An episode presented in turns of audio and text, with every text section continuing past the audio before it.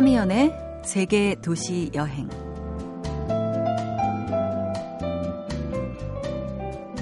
바람과 파도야말로 진정한 여행자가 아닐까 생각해 봅니다. 어떤 일이 있어도, 어떤 사연이 있어도 그와 무관하게 가치 중립적으로 무심하게 자기 할 일을 묵묵히 수행합니다.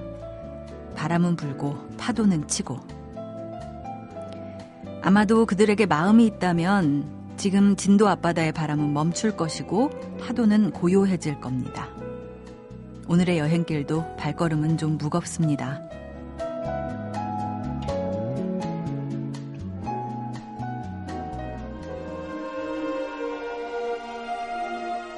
시네마 천국의 러브 테마 들어볼게요.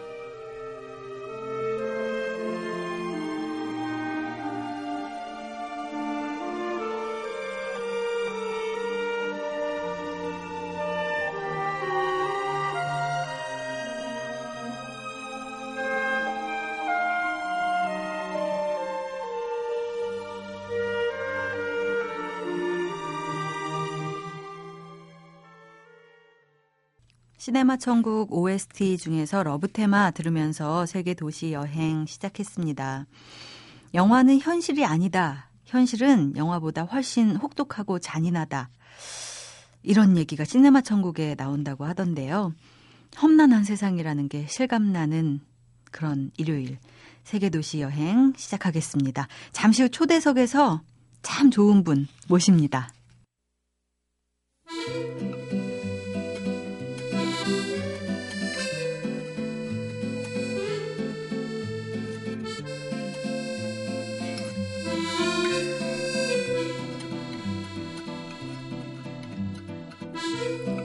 여행에 과연 치유의 기능이 있을까요? 여행을 하면 아픔과 상처를 잊을 수 있을까요? 모두들 여전히 아직도 참담한 심정으로 깊은 슬픔에 빠져 있는데 여행이 갖는 치유의 힘을 믿어보겠습니다.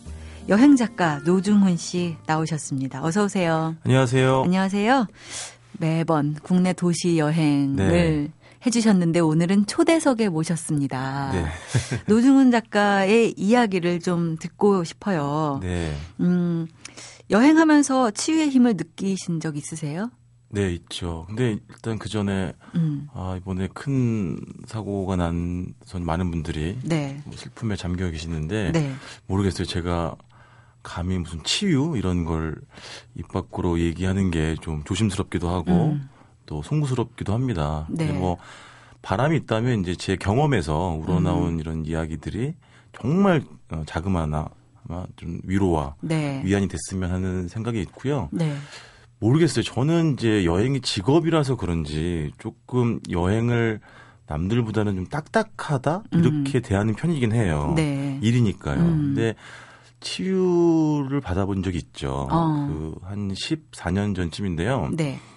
저에게도 원래 4월이 굉장히 잔인한 달이에요. 왜냐면 어. 이제 아버님이 돌아가신 달도 그래요. 4월이고 네. 제가 2000년 5월쯤이었는데 이제 제 그때는 이제 작은 신문사에 네. 기자 생활을 하고 있었을 텐데 이제 직장 2년 차였거든요. 음. 그러니까 저는 아버님이 돌아가신 이후로 저희 집이 그냥 그럭저럭 사는 줄 알았어요. 음. 근데 꽤 몇 년 동안 어머니 혼자서 네. 그걸 감당하시면서 숨기셨던 거죠. 음. 그래서 그 무렵에 이제 집안 형편이 굉장히 어렵다는 걸 알게 됐고 음. 마침 또 올해 사귀던 여자친구도 안 좋게 음. 헤어졌어요. 네. 그래서 너무 심신이 고단하고 스트레스를 많이 받아서 출근하면 울고 어. 매번 그다음에 또 울컥하는 마음에 사표도 냈어요, 사실은. 어.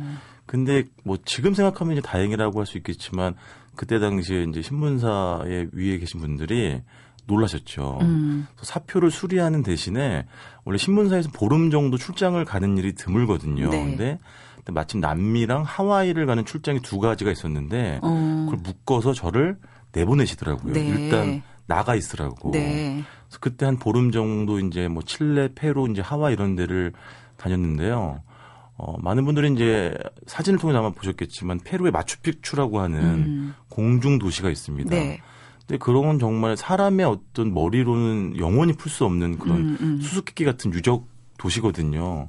그런 걸 보면서 또 칠레의 어떤 그런 이름 모를 작은 마을을 다니면서 또 하와이의 아주 웅장한 자연을 보면서 뭐라고 할까 이런 격한 그런 감정의 찌꺼기들 네. 좀 배출하게 되고 또 위안도 많이 받고 음. 그래서 다시 좀 긍정을 해야겠구나라는 음. 그런 위안을 많이 받았었죠. 어, 네. 받아들이게 되는 계기를 여행이 네. 주는 것 같아요. 그렇죠. 그 사실은 저... 계획이 없는 출장이었는데 저한테는요. 네네. 네. 우연히 찾아온 여행자 출장이었는데 음. 참 많은 그런 정서적인 네. 도움을 받았던 것 같습니다. 네. 노중훈 작가에게 그런 일들이 있었는지 몰랐어요. 항상 굉장히 네. 밝으셔서. 네. 저에게도 4월은 잔인한 달입니다. 저희 아빠는 2001년에 돌아가셨었거든요. 아, 4월에. 네. 그래서 저도 굉장히 힘들었는데 그때 네. 제가 여행을 알았더라면 음. 저도 어떤 치유의 과정을 여행으로 겪지 않았을까 하는 생각이 드는데 네. 그게 저는 그때는 안 되더라고요. 그래서 굉장히 오래 걸렸어요. 저는 치유하는데. 그렇죠. 사실은 저는 지금도 문득문득 그런 아버지란 존재의 부재를 많이 느낍니다. 네네. 네. 그리고 아 어떻게 크게 무슨 뭐 긴 출장 갈 때보다도 음. 사실은 일상생활의 작은 부분들에서 음. 그런 부재를 아주 절감하게 되는 경우들도 많고 네. 그리고 뭐 이제 일반적으로 얘기하자면 좋은 풍경을 봤을 때 음. 돌아가신 당신이 그립죠. 왜냐하면 네네. 네. 많이 좀 같이 다녀볼 걸 그렇죠. 또는 이걸 같이 와서 했으면 얼마나 좋을까 하는 음. 생각을 하게 됩니다. 네. 사실 이렇게 힘들 때 여행을 가라고 추천해 주시는 분들이 많이 계세요. 네. 여행이 분명히 어, 뭐, 뭔가를 딱 해결해 주는 건 아니지만. 그렇죠. 위로가 필요할 때 위로가 돼줄 수 있는 것 같아요. 그렇죠. 아무래도 네. 뭐 여행은 일단 익숙한 것들과 잠시 어, 멀리 떨어져 있는 거잖아요. 음. 그러다 보면 아무래도 환기의 기능 같은 게 좀 있겠죠. 네 그러니까 네. 내가 있던 자리도 좀 다시 새 돌아보게 되고 음. 내 마음의 지도도 다시 음. 한번 좀 꺼내서 볼 수 있는 그런 것들이 있는 것 같고. 네. 그리고 제가 이제 한 16년째 여행밥을 먹으면서 이제 드는 생각은 물론 음. 일반론적인 얘기긴 합니다만 음 이런 것 같아요. 이게 아 여기를 가야만 볼 수 있는 어떤 문화, 음. 풍경 네. 그런 건 이제 여행의 특수성이 될 거잖아요. 네.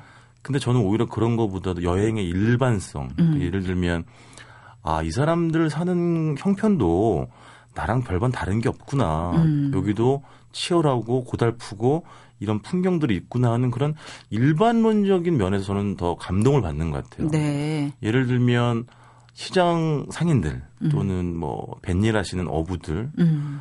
또 제가 재작년쯤인가요 충남 태안에서 이제 염전을 촬영하러 간 일이 있었는데 그 정말 사악하다는 표현이 맞을 정도로 정말 뜨거운 띠약볕 아래서 네. 하루 종일 그 소금을 긁어 모으기 위해서 음. 고무래질하는 그런 사람들 네.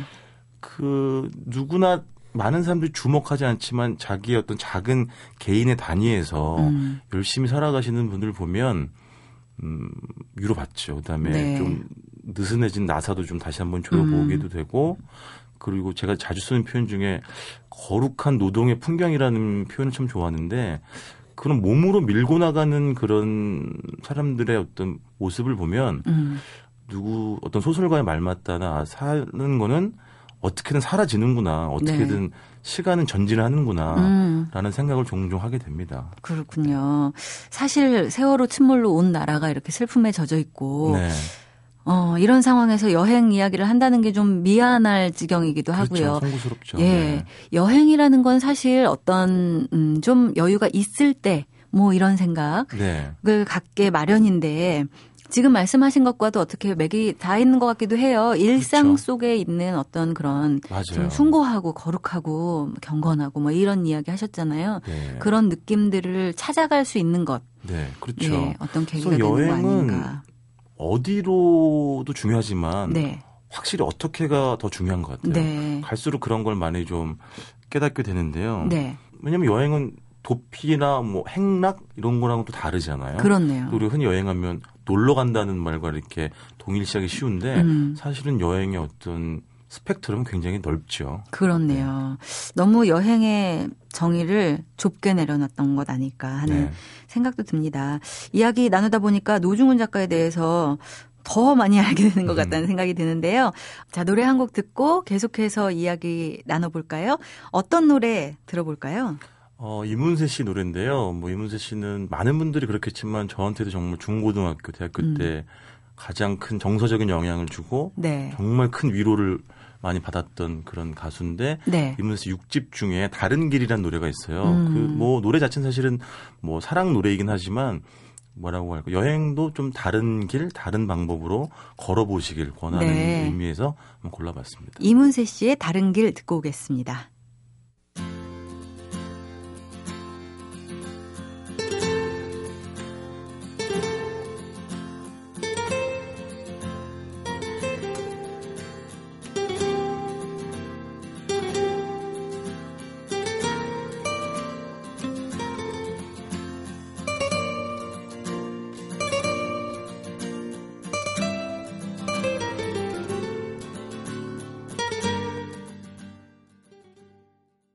참여연의 세계도시 여행 노중훈 작가의 추천곡 이문세의 다른 길 듣고 왔습니다. 5대양 6대주 뭐 국내 곳곳 안 다녀보신 곳이 별로 없죠. 아유, 아니요. 그래도 아직 갈 데가 많죠. 갈 네. 데는 정말 많죠. 네. 근데 노중훈 씨한테 가장 힘들었던 여행은 어떤 걸까? 다 그냥 쉽게 쉽게 다니실 것 같은데. 음, 물론 뭐 육체적으로 힘든 건 뭐 산을 올라야 한다거나 아, 네. 니면 뭐 사막을 걸을 때라거나 음. 아니면 뭐 아까 남미 얘기도 좀 했지만 네. 고도가 갑자기 높은 데 올라갔을 때 음. 고산층 이런 것들이 이제 육체적으로 힘든 거죠. 근데 뭐 육체적으로 힘든 거는 어, 어쩔 수가 없죠. 그냥 그 네. 시간을 버텨내는 수밖에 없는 거고 음. 정서적으로라고 해야 될까요? 이제 제가 늘 말씀드리지만 카메라와 함께하는 여행이잖아요. 네. 그러니까 사실 일이잖아요. 음. 그래서 카메라를 정말 벗어 던지고 싶을 때가 참 많은데 네.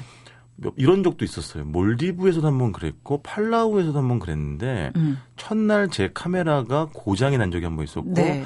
아예 카메라가 산산조각이 난 적이 있었어요. 떨어져가지고. 음. 그럼 어떻게 해요? 그때는 정말 저는 난감한 게 왜냐면 음, 아주 직접적으로 말씀드리면 여행은 저한테 생계의 수단이잖아요. 음. 저는 무조건 가서 뭔가 길어 와야 되거든요. 음. 사진을 찍든 뭐 음. 취재를 하던.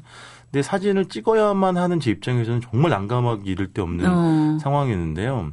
그래서 물론 이제 응급 조치로 같이 간 다른 분들 약간 제 카메라보다는 사양이 좀 떨어지겠지만 네. 그런 걸 빌려가지고 이제 찍었어요. 물론 음. 이제 사진의 퀄리티는 아무래도 제 카메라보다는 못하지만 그래서 굉장히 정서적으로 기분적으로 우울하고 이제 네, 힘들었는데 네. 하루 이틀 지나면서 좀 마음을 이렇게 비우니까 음. 아 그러면 이번에는 어쩔 수 없으니까 이게 아마 좀 와서 덜 바쁘게 일하라는 뜻인가 보다 네. 하고 사진을 덜 찍기 시작했으니까 확실히 정말 풍경이 훨씬 많이 들어오고 어. 예전에는 사진에 잘 나올 포인트만 찾아다니는데 혈안이 돼 있었는데 네네. 네.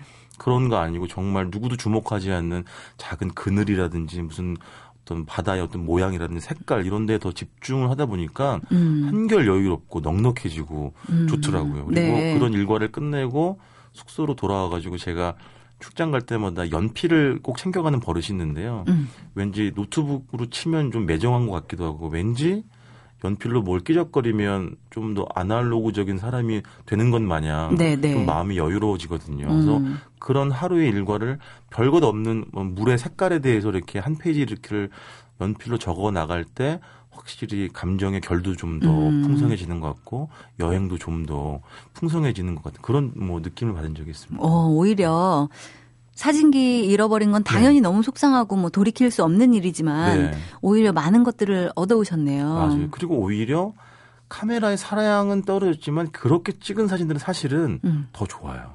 예. 왜냐하면 그거는 풍경을 오래 들여다보고 풍경과 소통을 하고 찍는 어. 거잖아요. 네. 그러니까는 매몰 차지 않고 뭔가 따뜻한 것 같기도 하고 네네. 네. 그다음에 사람을 찍을 때도 그 사람과 몇 마디라도 더 나누고 찍기 때문에 훨씬 더 자연스러운 모습을 이렇게 음. 잡아낼 수가 있, 있더라고요. 네. 그래서 뭐 굳이 말하자면 전화위보 그또 음. 하나 그런 여행의 깨달음을 또 느꼈죠 그때. 그렇네요. 네. 요즘에 너무 너무 좋은 사진기들 맞아요. 때문에 내지는 너무 너무 좋은 그 브라운관 이젠 맞아요. 브라운관도 아니죠 패널들 때문에 맞아요. 네. 이제 눈이 막 아플 지경이에요. 맞아요. 저희 집에 20년 넘은 TV가 있는데요. 네. 이거는 그냥 갖다 붙이는 게 아니라 아주 잘 보이는 UHD TV보다 아, 네, 그 TV를 볼 때 더 눈이 편안해지는 아, 그렇죠. 느낌. 그렇죠. 너무 그리고 그 HD라고 하나요? 네, 네. 너무 적나라하게 다 맞아요. 나오니까 좀 무서울 때도 있더라고요. TV 일도 하는 저로서는 네. 정말 무서운 기계죠. 맞습니다. 다녀본 곳이 정말 많으실 텐데 이게 정말 궁금해요. 네. 노중훈 작가가 다녀본 곳 중에 제일 좋은 곳은 어디였을까? 저는 음 약간 꾸며서 얘기를 하면 공평무사하게 여행지들을 대한다고 생각해요. 음. 누구 하나 편애를 하지 않으려고 그래요. 그리고 네. 사실 편애를 하기에는 또 너무 많이 다녀버린 음. 그런 것도 있긴 한데. 네. 그래도 한 곳을 꼽으라면. 저는 갈수록 범위가 좁아지는 것 같아요. 어. 그러니까 예전에는 도시였다면 네. 지금 어떤 구, 음. 또 요즘에는 마을 음. 단위로 점점 좁아지는 것 같고 제가 뭐 오늘 주제랑도 어떻게 보면 좀 부합할 수도 있는데요.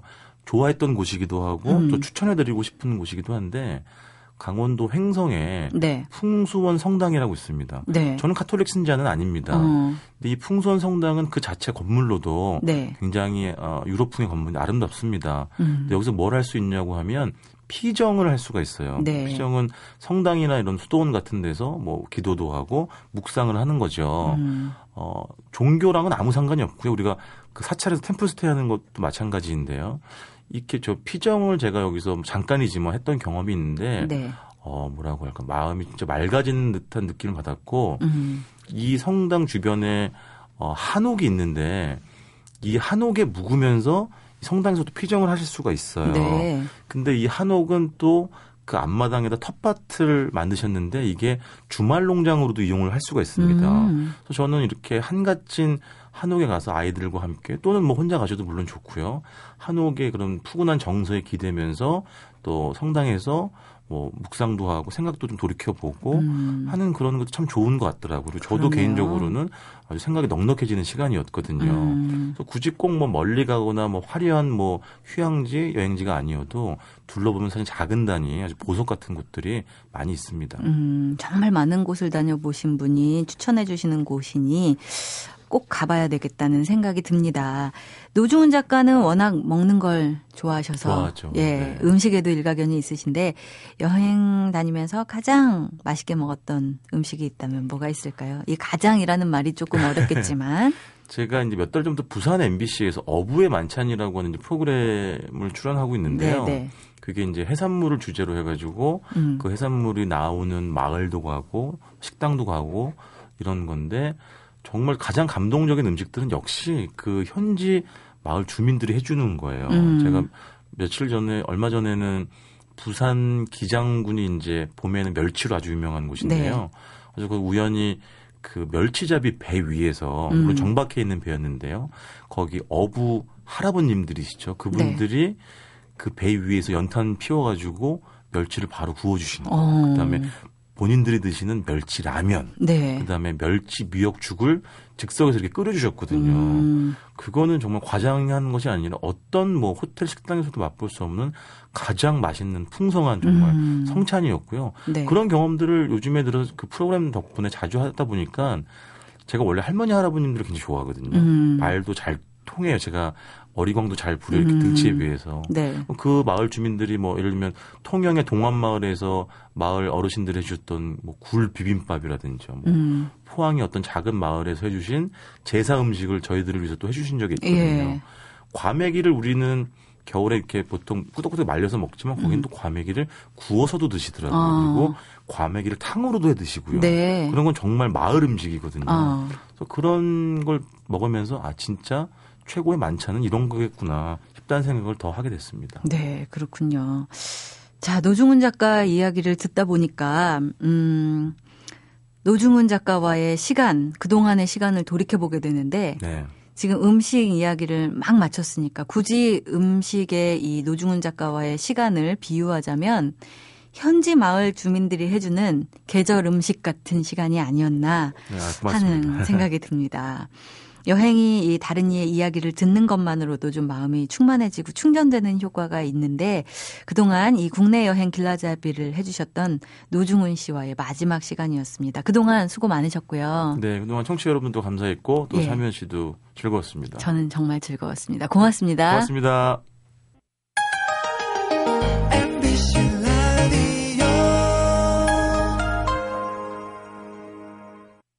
왜라는 말을 다른 나라 사람들은 어떻게 소리낼까요? Why?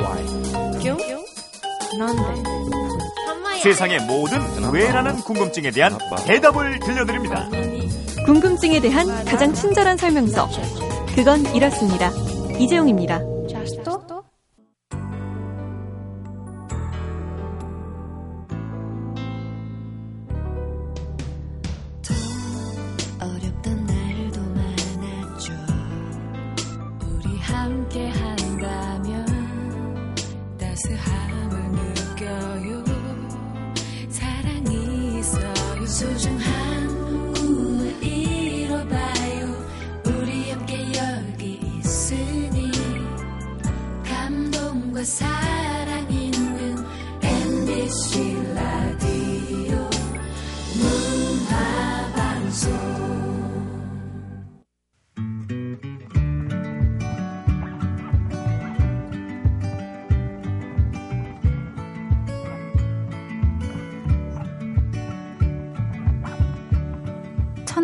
(1881년) 신사 유람단들 중 한 사람은 돌아와서 이렇게 보고했다고 합니다. 자는 동안 이름 없는 꽃을 하나 발견하고 그 꽃 이름을 손수 지어주고 봄이면 그 이름을 가만히 입 밖으로 꺼내보고 꽃 냄새를 기억하는 것. 그게 사는 일이다. 여행은 무덤덤한 사물에다 이름을 붙이는 일인지도 모르겠습니다. 영화로 여행을 떠나보는 시간을 마련했습니다. 영화 여행자 김세윤 씨 모셨습니다. 어서 오세요. 네, 안녕하세요. 음, MBC 라디오를 열심히 들으시는 분들 중에는 김세윤 네. 작가를 잘 알고 계신 분들도 많으시겠지만 본인 소개를 먼저 한번 해 주실까요? 예, 뭐 음, 영화 컬럼니스트이자 방송 작가 김세윤입니다. 예. 제가 2001년부터 2003년까지 약 네. 3년 정도 출발 비디오 여행을 했었는데 네. 그때 영화 대 영화 코너를 그쵸. 써주기 시작하셨죠? 그 뒤로도 한참 썼죠. 예. 제가 그걸 꼭 10년 썼더라고요. 어. 네. 10년 쓰고 이제 그만뒀습니다. 그만두셨어요? 네. 그... 저는 그때 깔깔 웃느라고 거의 영화를 보기가 힘들 정도로 김세훈 네. 작가만의 영화 보기가 분명히 있었거든요. 저 안에 있는 숨, 제가 숨겨둔 또 다른 자아가 쓴 거죠. 예. 라디오에 나와서는 굉장히 이제 진지하고 아. 감성적인 이야기를 하는 게스트로 코스프레를 하면서 예. 실제 집에서는 영화 대 영화 대본을 아. 쓰면서 억눌린 기운을 이제 그쪽으로 분출을 했었죠. 그러게요. 네. 저는 영화 대 영화 대본으로만 김세윤 작가를 만났었기 때문에 네. 저는 그 모습밖에 몰라요. 내 속엔 내가 너무도 많아 중에 네. 그 영화 대 영화 를 김세윤 작가가 이야기하는 것 같은 네. 음성 지원을 들으면서 라디오에서는 좀 다를 겁니다. 예. 네.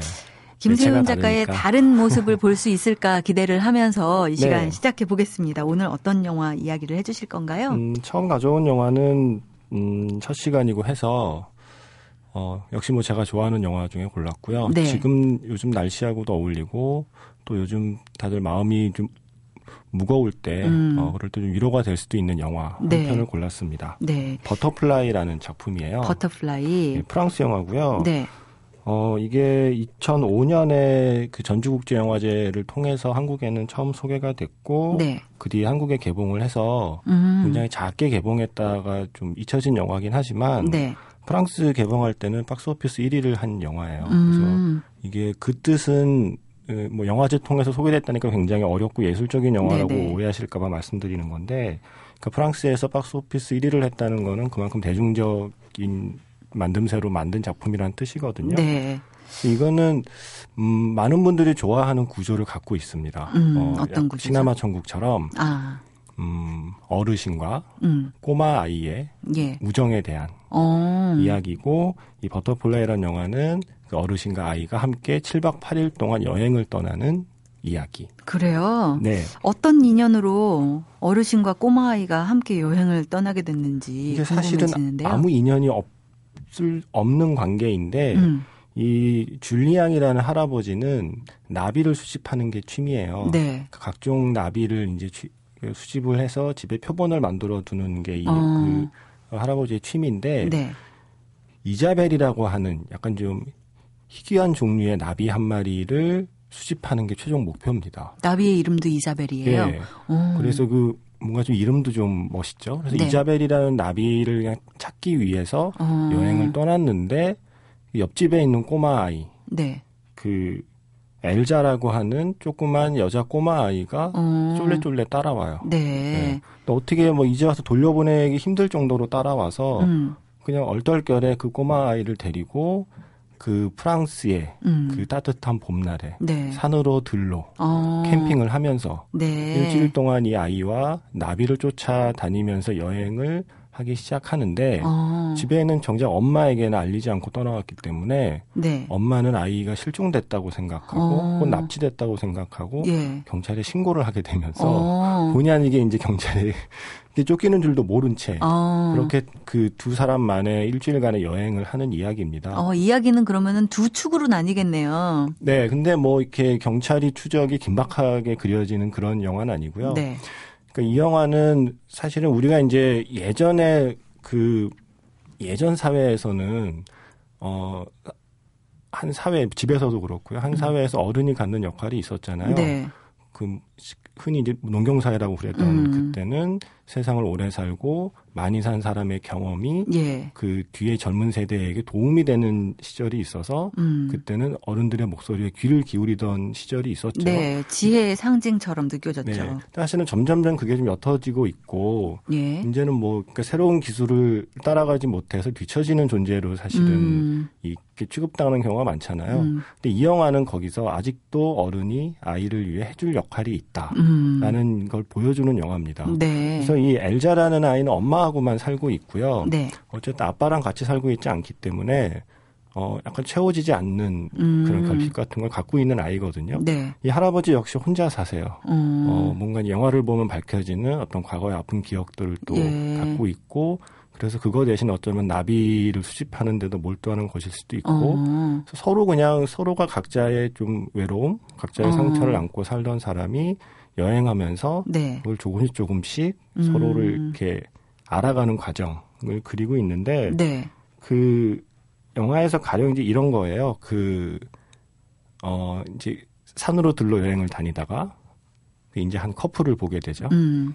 근데 패러글라이딩을 하는 커플인데 네. 여자가 자기는 무서워서 패러글라이딩을 음. 못 하겠다. 네. 어떤 남자가 네가 이 패러글라이딩을 하는 걸로 너의 사랑을 나에게 증명해라. 어. 라고 말하면 할아버지가 그러죠. 그 옆에 있는 엘자한테 귓속말로 어. 쟤네는 오래 못 가. 어.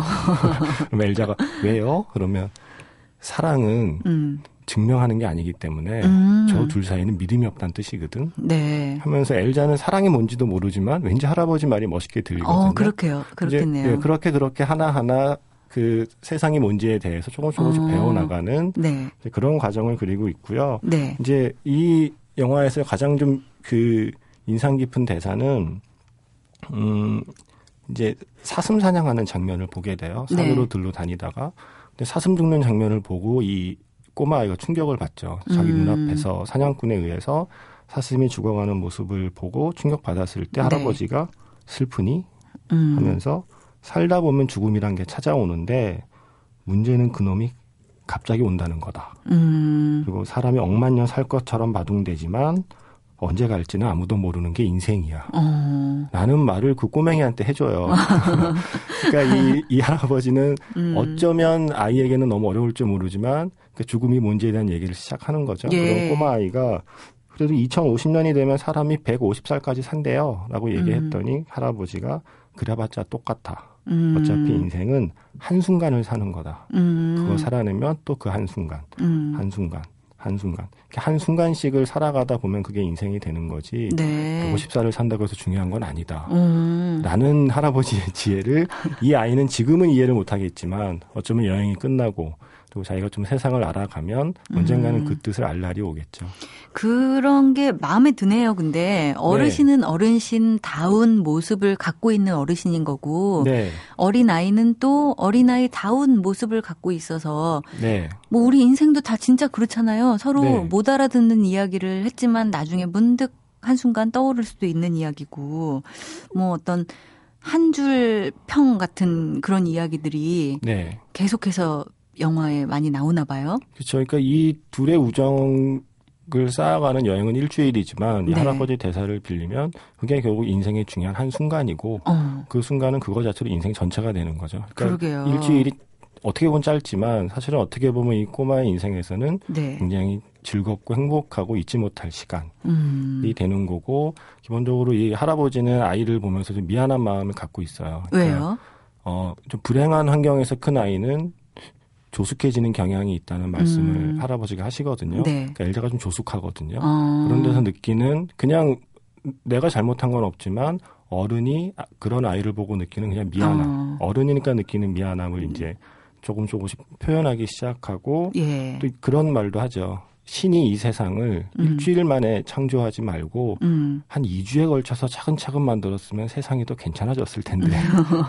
라는 그 어, 음. 어쩜 어른이 만들어 놓은 세상에 대한 미안함을 네. 아이를 보면서 이렇게 그런 식으로 표현을 하십니다. 아. 그래서 약간 그 시네마 천국의 그 커플을 보는 느낌으로 네. 그 거기서 이제 그 매개차 영화였다면 예. 여기는 산과 들에서 캠핑을 하며 나비를 쫓는 음. 일주일간의 여행을 매개로 네. 할아버지와 꼬맹이가 친구가 음. 되는 네. 굉장히 따뜻한 여행을 그리고 있는 영화입니다. 어, 이 스크린에 펼쳐질 그 자연의 모습도 한번 네. 꼭 보고 싶다 하는 생각이 그쵸. 들고요. 프랑스 시골 마을 풍경이 음. 그러니까 무슨 관광지가 아니라 네. 그냥 프랑스의 야트막한 동산, 어. 꽃, 예. 나비, 나무 그런 어. 게 너무 좋아요. 너무 예쁘고 어. 너무 반짝이고. 우리의 일상에도 그런 부분이 분명 있을지도 모르는데. 네.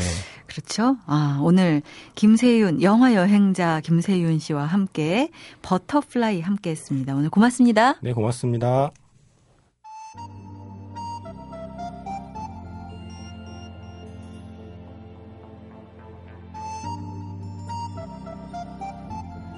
빠삐용 함께 들어보겠습니다. Pour que les œufs fassent des poules. Pourquoi les amoureux s'embrassent C'est pour que les pigeons roulent. Pourquoi les jolies fleurs se fanent? Parce que ça fait partie du charme.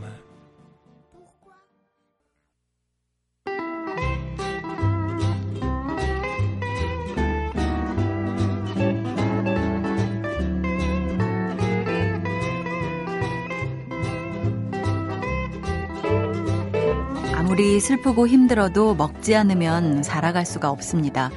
또한 뭔가를 먹기 위해서는 움직여야 합니다. 힘들고 고단하고 괴로워도 살아가야 하는 일, 삶에 기운을 내보겠습니다. 세상은 넓고 먹을 건 많죠. 새 코너를 준비했습니다. 박찬일 셰프와 함께 맛있는 세계 여행을 떠나보겠습니다.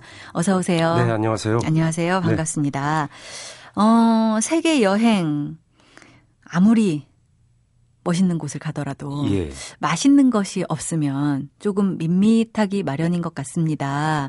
앞으로 정말 맛있는 예. 여러 가지들을 많이 좀 소개해 주시기를 부탁드릴게요. 오늘은 어떤 요리를 이야기해 네. 주 시겠어요? 아, 먹고 사는 일이 참 라면처럼 이렇게 전 국민에게 다 어필되고 이런 음식이 참 드문데요. 네. 라면은 어렸을 때 좀 끓여서 드셨습니까? 저는 라면이 참 맛있는 음식이라고 생각합니다. 예, 그렇습니다. 예. 네. 그래서 제가 처음 요리를 한 게 라면이에요. 아, 그래요? 놀랍게도 제 딸아이가 처음 요리한 게 결국 라면입니다. 어. 라면이 우리 민족에게 주는 영향은 상당히 큰데요. 네. 라면의 원조가 어디인지는 아십니까?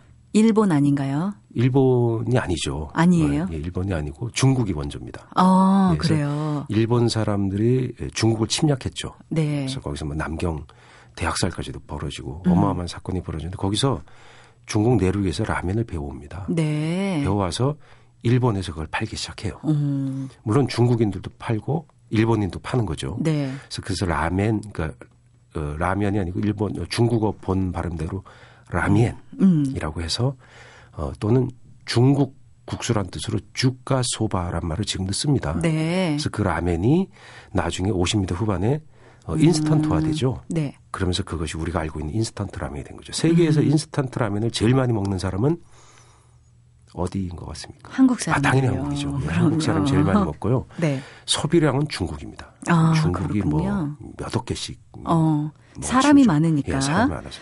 이 중국 라면과 일본 라멘, 한국 라면. 네. 차이가 있다면 좀 비교를 해 주실까요? 중국 라면 중국 라면 같은 경우는 어, 좀 오리지널에 가깝죠. 그러니까 네. 어, 고기 육수를 돼지고기로 육수를 내고 음. 그다음에 원래는 손으로 뽑아야 돼요. 네. 그 라멘이란 말이 우리가 알고 있는 수타면 있죠. 네네. 그 뜻입니다. 아. 라면이 꼬불꼬불해서 라면이 아니라 저는 튀긴 게 라면인 예, 줄 알았거든요. 튀기거나 꼬불꼬불한 라면을 알고 있지만 우리 예전에 그 중화이루집 가면 탕 탕거려서 치잖아요. 네네. 지금도 뭐 많이 있죠. 수타면. 그것이 한자로 라면이라는 뜻입니다. 오. 라가 끌어당기다. 그래서 납치할 때 그 납자예요. 아, 그래요? 끌어당기다. 예. 필압됐다. 어. 납치했다. 그 납자를 씁니다. 어, 그러니까 그래서 그게 라면이 된 거죠. 뽑아낸. 예, 뽑아낸 라면이 진짜 라면인데요. 네. 라면 색깔이 왜 느끼리한지는 아십니까? 어, 계란이, 들어가서? 예, 계란이 아니고, 음, 그쪽에 그 탄산수소 나트륨 같은 이 면지를 개량해주는 네. 첨가물이 있습니다. 그게 어. 알칼리 성분인데요. 네. 그게 어, 밀가루의 단백질 성분과 만나면 색이 노랗게 변하는 거죠. 그러니까 음. 먹음직스러워지고 면도 쫄깃쫄깃해지라고 이제 첨가물을 좀 넣습니다. 네. 뭐 건강에 무해합니다. 그걸 넣어서 색깔이 노라 노랗게 만드는 거죠. 음, 저는 오늘 퀴즈를 다 틀리고 있군요.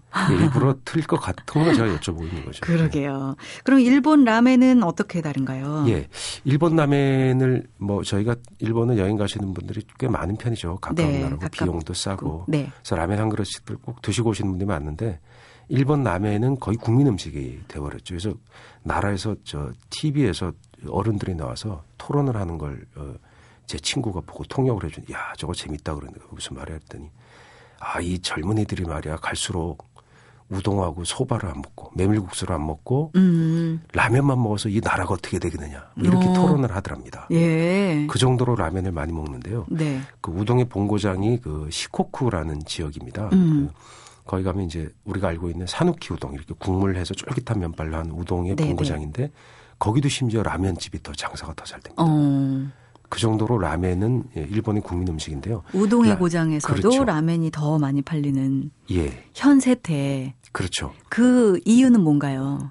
그러니까 자극적인 음식이에요. 아. 이게 국물이 대단히 동물적이고 예. 진하고 그다음에 짜고 음. 또 매워요. 매운 네. 맛이 많습니다. 일본 사람들은 매운 걸 와사비 매운 거 외에는 잘 안 먹잖아요. 네. 근데 여기에 들어간 마늘, 생강 이렇게 들어가게 매운 걸 음. 아주 좋아하고 심지어 고춧가루 들어가는 것도 꽤 있습니다. 한국식으로. 네. 예. 그래서 거기서는 자랑합니다. 어. 한국식 고춧가루를 수입해서 씁니다라고. 아. 뭐그 정도로 어 라멘의 이 일본 사람들에게 엄청난 인기인데 한국에도 뭐 일본식 라멘집이 많이 들어와 있죠. 네네. 네. 거기서 수련한 분들이 와서 차리기도 하고 체인점도 음. 심지어 일본에 있는 프랜차이즈점도 들어와 있을 네. 정도로. 그래서 가보면 어 도쿄 이렇게 큰 도시 오사카 가면요. 어, 길거리 이렇게 가판 데서 이상한 잡지를 팔더라고요. 어. 근데 라면 사진이 있는 거에서 네. 이게 뭐야 얇아요. 그때 봤더니 주간 도쿄 라면집 랭킹만 나오는 어. 잡지예요. 어. 얼마나 새로운 라면집이 경쟁이 치열하고 많이 나오면 그런 게 생기겠습니까? 일본 사람들은 네. 그런 랭킹을 좋아하는 것 같아요. 네, 랭킹 좋아합니다. 예를 들어서 세계 3대 요리 이런 거 있죠? 네네. 네. 그런 거 다 일본 사람들이 만들었는 거예요. 아. 그리고 뭐 어, 한국의 3대 요리도 만듭니다. 네. 김치, 삼계탕 뭐 이런 식으로. 어. 네, 한국 가면 꼭 먹어봐야 될 3대 요리. 네네. 네. 근데 그게 뭐 명쾌하긴 한데 네. 기호를 일 규격화시켜줄 문제는 있죠. 음. 근데 라면 드실 때 좀 짜게 안 느끼셨습니까? 일본 라면 드실 때. 짜죠. 그 고기 국물 진한 건 어떠세요? 저는 좀 느끼해요. 그래서 네. 저는 항상 어 소금 라면이랄지 간장 라면을 네. 먹곤 예, 예. 하죠. 좀 맑은 거. 네. 근데 그런 것들이 이제 돼지 뼈와 고기 국물과 닭 국물을 섞으면 좀 가볍거든요. 네. 근데 정말 어 그로테스크한 음. 정말 헤비한 무거운 라면이 있는 곳이 우리 나라에 가까이 있습니다. 어, 어딘가요? 아, 규슈 후쿠오카 쪽인데요. 네. 거기가 바로 어 돈코츠 그러니까 돈골 라면 한자로. 하면 돼지뼈를 국물을 팍 우려서 보면 그 제주도 고기국수 아시죠? 음, 네. 그런 국물처럼 뽀얗고 진한데 그거보다 훨씬 기름져요. 음. 그래서 칼로리가 뭐한 1000칼로리는 될 겁니다. 아, 그래요? 예, 면도 추가해서 먹고. 음. 근데 그쪽 면은 가느다란 우리나라 소면 같아요. 네. 그래서 후루룩 먹으면 땀이 쫙 나고 마늘, 생마늘 다진 걸 막 거기다 놓고 음. 먹어서 우리 입맛에도 좀 잘 맞는 편입니다. 네. 예, 그러니까 면을 넣은 순대국이라고 생각하시면 좀 비슷하지 않나요? 어, 예. 돼지국밥 같은 느낌으로 그렇죠. 좀 다가가면 어떨까? 대신 네. 밥 대신 면 이렇게 생각하면 좋겠네요. 오늘은 한중일 어, 라면 비교해 주셨고요. 우리가 쉽게 먹을 수 있는 맛있는 세계 여행, 라면 여행 해봤습니다. 박찬일 셰프였습니다. 고맙습니다. 네, 안녕히 계세요.